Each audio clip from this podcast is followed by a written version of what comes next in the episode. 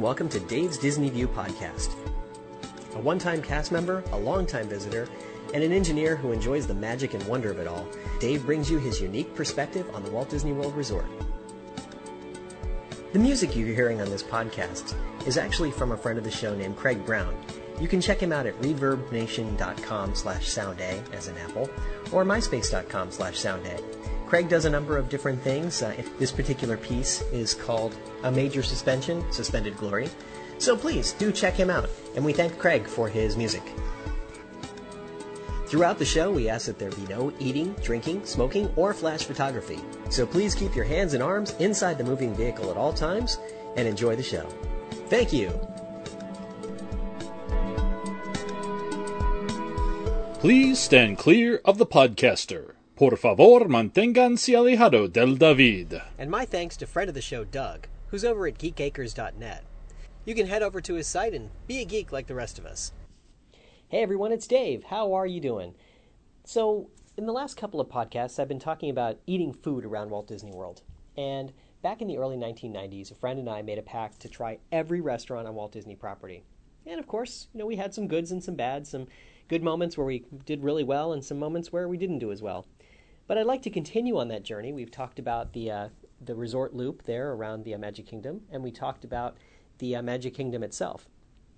Now I'd like to move on and talk about the Disney MGM Studios, as they were called back in the day. When it first opened, the uh, studios was a real working movie studio. And one of these days, I'll have to do a podcast all about that and some of the ins and outs and the fun things that used to go on there.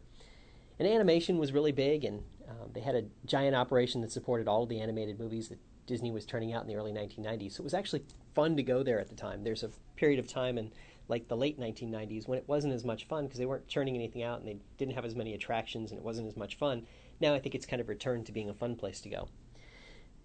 And to me, overall in the uh, in the MGM studios, not to go too far down the path because, like I say, I want to do a podcast about this. There always seemed to be something missing there. It just felt like it needed something more. At least that's the way I felt about it in my mind. I'm not saying it wasn't fun because it was, uh, and some of the attractions and shows were great, but it just it was missing missing like the great ride, something that really hooked you.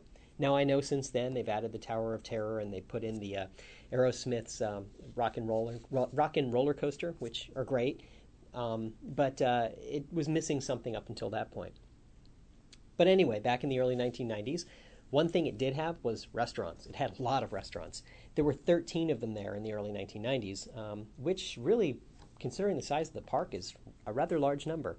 Um, the thing was, the theming was great in all of them. They did a really nice job of kind of theming them all up to meet up with the working movie studio motif. So let's uh, take a trip down memory lane and talk about the restaurants that were there. The easiest ones Dinosaur Gertie's Ice Cream of Extinction. It was inside the giant dinosaur there at Echo Lake. Uh, it was an ice cream stand um, and uh, like many of the ice cream stands, it had a nice assortment. But I remember having some frozen treats that I never saw anywhere saw anywhere else. Something like a Slurpee or a slushy type of thing, where it was uh, like a frozen drink, and you didn't see that very many places, and that was always kind of fun. The Echo Lake Produce was next to it, and it was a fruit stand. They had some different things. I probably picked up an apple or something there. I remember going past it a number of times and talking about it. Starring Rolls was a bakery that featured chocolate chip cookies from the famous chip producer. Um, I'm sure I grabbed a baked good when I strolled by one morning, um, and cookies were yummy. That's what I remember, and that's uh, what I normally stop by to get. Studio Catering was a little stand at the end of New York Street that sold churros, which I picked up on my way to see the Teenage Mutant Ninja Turtles show. Did I mention I was a fan of the Teenage Mutant Ninja Turtles? That was a lot of fun. That was a fun thing. Um, so those were kind of your quick service, really quick service restaurants that serve sort of snacks. Next, you had the counter service restaurants, so you had the Backlot Express over by Star Tours, um, which at the time was pretty good. The, the charbroiled hamburgers, hot dogs, and chicken were pretty tasty, as I recall. And I came by for several meals. You always had that feeling uh, that it was something uh, that was more like being in a studio backlot. That one actually had that feel to it, where you're going in and you're going in the catering company that was maybe part of a studio. It had kind of a neat theme. I, I always enjoyed going in there. Um, at some point it changed and became something else, and I don't even know if it's open now. I, I went by maybe a year or so ago and it was closed, and I just don't remember um, them having much there. I, I, don't remember it being open, so it could be closed now. I'm not sure. Uh, behind Superstar Television, there was the commissary. When it opened, I didn't care for the selection of food that they had there. Um, so I you know ate there once or twice and was like, eh. But I went back again and um, it changed and it actually got better. I saw their menu was uh, looked different than it was, so I tried it again and it was uh, it was better. I actually kind of liked it. Then it changed again and got even better. So like by the time my tour was ending, I was like, hey, this place is pretty good. I'll go here all the time. Um, and I went back again, you know, back after I moved back to South Florida, and I found it to be also still good when I went in there. Then I went again maybe a couple of years ago, and I didn't like it. Um, it really wasn't all that good again. And then I went back again like maybe a year ago, and it was about the same as it had been, and I really didn't work for me. Um, it had undergone a major change in the menu, and it just didn't really work. So, but that's okay. I mean, you know, at the time it was it was entertaining. Uh, so then you used to have this thing called the Soundstage Restaurant and Catwalk Bar. Um, the restaurant was a counter service place that made you feel like you were in a movie studio. It's actually where um, the uh, well, what is it now? It's the Playhouse Disney st- uh, st- stage is. Uh, it was actually a restaurant and bar in there, and it was kind of neat because it was really different. It was in this giant movie studio like looking place, and they had it all painted up and themed, and it was pretty neat. Um, at one point, they uh, made it Aladdin themed to try and fit in a little better. Um, and he and Jasmine uh, would roam the restaurant periodically. Um, then they disappeared, but the uh, motif stayed the same. And I guess you know that's the way it goes. Work works sometimes. Um, it was probably the most consistent of the three counter service restaurants that were there. Uh, and it was I always found the food to be good. It was fun, and it you know because of the theming, it was always entertaining anyway. Um, and uh, now it's it's the Playhouse Disney uh, site. So that's kind of interesting how they changed the area out completely. The Catwalk Bar was sort of an upstairs area that had bar drinks. I went up there once to check it out and took in the view, but I don't even recall getting a drink. It was just uh, it was nice and you know, it was interesting and kind of um, interesting the way they served alcohol there. Since the Magic Kingdom doesn't serve alcohol, I always thought that was kind of funny and odd and quirky in a way. Uh, let's see. Then you had a Hollywood and Vine, which was a buffeteria, um, so sort of a cafeteria style. Uh, Disney calls it the buffeteria, so it's sort of a buffet where you pick up things and you just kind of pay at the end. Uh, and it had a couple of barbecued mem- menu items. Um, I remember the ribs, uh, and I remember thinking, "Oh man, I'm going to get ribs and they're going to be good." And it really wasn't that good. It was just okay, um, but they weren't bad. It was just not what I was hoping for. And you had Min and Mills, uh, Min and Bill's Dockside Diner, which is a little sandwich shop uh, that, if memory serves, was across from Gertie's. I think that's exactly where it was. Um, their sandwiches weren't anything to write home about, but I was glad I uh, checked it out, and I was glad to soak up the atmosphere on a beautiful, like October or early November day. It's just a great place to sit outside and enjoy the fresh air and watch the world go by. Now, there were a number of sit down restaurants that they had. Uh, first off, you had the Hollywood Brown Derby, which was modeled after the original Hollywood. I tried several times to get in, but got shut out a lot. It was kind of like it was kind of popular, and I wasn't really making advance reservations, which was kind of my fault. Um, I talked with a cast member who suggested that I book in advance. Um, and this was a new feature at the time, this advanced dining thing. You used to walk up to any restaurant and you'd put in your name and they'd put you on the list and you'd be able to, to get in there later. They were piloting something over in Epcot, which was more like an advanced dining reservation thing where early in the day you could go and uh, request a table. And I think they were piloting at that point the day before you could pilot, you could go in and you could request a table. Um, but now was, they were actually rolling it out to all their restaurants. So at that point, uh, it was something new and you couldn't really do truly advanced dining. I was trying to get in and you know trying to get my name on the list early in the day, but couldn't get in. So the cast member suggested I do that, and uh, that was uh, that was that worked out. I was able to get something, um, but uh, guess what? It was slated for shortly after my last meal with my dining partner, so I didn't go. Um, instead, I stopped with a friend of mine about the time the tour was winding down. I remember it being good, but uh, not great. And with the other three choices, I decided it wasn't worth going back. I remember just going in there with a buddy of mine, and we just went, had a nice time, and the food was good. Just uh, I liked the theming of the other three restaurants better. The uh, second one was Mama Melrose's Ristorante Italiano, and it was delicious. Um, I remember uh, them having some really good dishes. Um, but the brick oven pizza was outstanding. I think I've mentioned before that I like brick oven pizza. I like something um, some of these pizzas that are not cooked in just a standard pizza oven. Um, I like the coal burning ones the best, but brick oven's a pretty good second. Um, and that was worth going back for just to get the pizza. Um, and you know, being the movie studio, everyone was hamming it up. So they were in, you were in Mama Melrose's, and they would just ham it up. They would be having a great time, just having some fun. you know, telling stories or, you know, being your good Italian friend or whatever and just really having some fun with it. So that always made it kind of worthwhile to go back in there. Now, the next two restaurants on the list here are some of my all time Disney favorites. Now, I've got a few favorites around the whole of Walt Disney World. These are two of them. First one was the 50s Primetime Cafe. Um, at the time I was doing my tour of the world, my quest for food, this was my second favorite restaurant in terms of overall experience theme, food, and service. What I enjoyed most was the theming.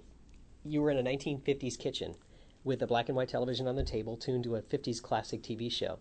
And there was extreme attention to details as the Imagineers went off and found items that were uh, around in the 1950s, from the actual dishes and plates to viewmasters and placed them throughout the restaurant. I always felt like I was in someone's house, and even though there was a lot of other diners there, it always kind of felt like that, and it was kind of fun. It made it just a little bit more interesting than what you might what you might see elsewhere. Now, I wasn't around in the 50s, but this is what I imagined the 50s was like, and what my parents told me it was like. So that kind of gives me a feel for it, and I felt pretty good about that. The food was the staple of the 1950s dinner fare. Things like uh, chick, roast chicken, pot roast, meatloaf, and things like that. Everything came with veggies, and uh, there are malts and burgers if you prefer. And then there's the service. You're always served by mom or dad or some close relative, such as Aunt Sally or uh, whoever, and they all really got into the characters. The costuming is great with the 50s era clothing on display, the housewife dress, dress, for example, on the waitresses, and it all adds to the feel of the place. But best of all, they acted the part. Mom may, may be your server, and she'll tell you, take your elbows off the table or sit up straight. She'll look at your plate, and, and uh, if you didn't eat your vegetables, she might get animated and tell you you can't have dessert unless you finish them off. It was just fantastic. I always love that. You go in there and you just have that sort of fun meal where you're just having fun with the cast members, and they are just loving it because they're able to act in a way that's completely appropriate, and yet they're just having a good time. Uh, it's so much fun. Um, I found it to be like a trip down memory lane for memories that never actually happened to me because I'm younger than that. But it was fun. Um, and it gave you sort of a feeling of di- dining at home, sort of, kind of. It was really pretty neat. I loved eating here and did it many times um, until I moved away in 1994. And, uh, you know, the surprising thing, I haven't been back there since then. I guess in some ways, for me, I don't want to find out that it's changed and be disappointed by it. I'd rather have this memory of something that was really fun and I really enjoyed and just keep that as a, a fond memory because I know what's going to happen. I'm going to go in there and something's going to have changed. The menu will have changed. The um, something about the servers will have changed something, and it'll just kind of disappoint me in some way. So, um, but I, I know I'll go in there at some point and uh, see if it lives up to my expectations. It was just one of those fun restaurants that I really, really liked. And then finally, you had the Sci Fi Dine In Theater. This was by far, at the time, my favorite restaurant on Disney property.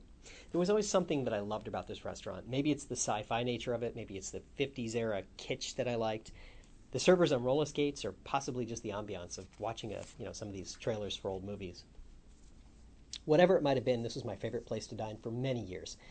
At one point, the food was all drive in fare, then it went a little more upscale, and now it's somewhere in between. You arrive and are shown to your car. It's a little replica of a 50s era car that you sit in. Your table is part of the car itself. Um, now, I've heard from more robustly appointed people that it might be a little tight, and I'll, I see what they're saying. You know, I've sat with other people and they're, they're like, oh, this is a little tight. But I never had a problem with it. I'm not um, particularly uh, large, so it, it really wasn't a problem for me. Um, if you're not lucky enough to get a car, you sit at a picnic table in the back, which I also like. I think that's kind of neat because it feels like you're outdoors and they put it in such a way. Um, the, the, theater itself is set up to look like you're outside and it's nighttime. The Imagineers did a good job of giving it that feel. Um, if you're lucky enough to have ever been to a drive-in movie, this certainly does remind you of being at one. And I am lucky enough to have been at, at several in my life. I know there aren't many around anymore, but it was just one of those things that is very memorable in its own way. Um, the servers are all very nice and are just having fun. They've seen the film loop a bazillion times and have certain points at which they'll interact or react to what's being shown on the screen, and that's always kind of fun. Oh no! Something happens. The food was always good, though on a trip about maybe a little over a year ago, I noticed it was also a little pricey. But I still loved the experience, had a really great time. And uh, that was probably one of my that was my favorite place to eat at the time. I just loved that restaurant. It was just it was just so cool and uh, it was it was a really neat place to eat. So that rounds out the studios. Now, this is where the whole experience gets even a little more tricky. So, back in uh, 1990, the Swan and the Dolphin opened, or they opened for business. I kind of put opened in quotes because they weren't quite completed, but they were open for business, and there was still more to come. Um, one distinct memory I have was wandering into some very large ballrooms, my friend doing cartwheels across the floor. We were the only people there, and I wondered how they would have, have used up all that space uh, at the time. Now I can see that they use it very well, thank you. Um, it was an amusing time to me because the hotel was still, still so empty and uh, in its mostly com- complete state. There was a lot of space in it. Um, I imagine you can't find empty space like that. You probably see people in it all the time now. Um, I know there are a lot of conventions that wind up there. So what I realized was um, this was getting really tricky. The, the plan was to go to every restaurant, but now the Swan and Dolphin had maybe six restaurants between them at opening time. We ate at all of them, but you know, none were really all that memorable. Um, they were all restaurants on Disney property, um, so they fell into the criteria of eating to all the restaurants at Disney property, but they were more like hotel restaurants in any hotel in a large in a large sense. I mean, the, the theming wasn't as spectacular, the food wasn't as good. It just kind of missed something. And more importantly, at least one of them changed themes after we ate there, before you know the restaurant, the hotel really got going, and many more opened over the next year or so. So now the challenge got greater because we had to go back to the restaurant we'd already been at, um, because now it was something else, and there were more restaurants opening, so it got really challenging. And that's when I got clued in that we might not be able to complete this task, not as we set it out. New restaurants are added, some close, some change over time, some are open seasonally, different things like that. Um, but that didn't deter us from trying. We kept trying and kept going to different restaurants and getting to as many as we could that were open at the time. You know, you, you set out on a quest and you want to complete it, and that's what we did. Um, so, under the rules that we set out, that uh, we weren't going to go back to the ho- to those um, restaurant uh, restaurants that were in the hotels there, we hit all six, and I thought that was pretty good. Now, one thing I can tell you about the food in Walt Disney World is that I think it lives up to Walt's promise that it wouldn't be about things you could find anywhere. He wanted it to be different and somewhat unique, and this applied to the castle as much as the food. And for the most part, I, I thought it always has. Um, now, the couple of notable exceptions I'd make. At some point, the company and whoever was the CEO at the time before made a decision to partner with McDonald's. They allowed for the building of a bona fide restaurant on property along with a stretch along a stretch of Disney's roads. Um, you know, I think that personally, just a personal opinion, I think that looks out of place there. It doesn't belong there. Um, and that's, you know, neither here nor there. That's the company's business. It's just a personal opinion. But more importantly, they started selling McDonald's products in the theme parks. So, you know, I know it was mainly the um, fries and chicken nuggets, but it seemed to be building to something more. And that was a concern because it strayed from the vision. You can find McDonald's on every street corner. And whatever I think about that, doesn't really matter. I, I have no problem with it being outside Disney World. It's the nature of business and it's all about free enterprise and more power to them. But at Disney, the object is to get away from the experience and have new things that you experience. You know, so you're seeing something different. This isn't the everyday. This is somewhere where you can go to escape reality. And McDonald's is reality. Um, so I, you know, I, I was a little troubled by that when they started opening them because they started opening them around the time that we were doing the tour, and I was like, hey, this isn't quite right. Wait a minute.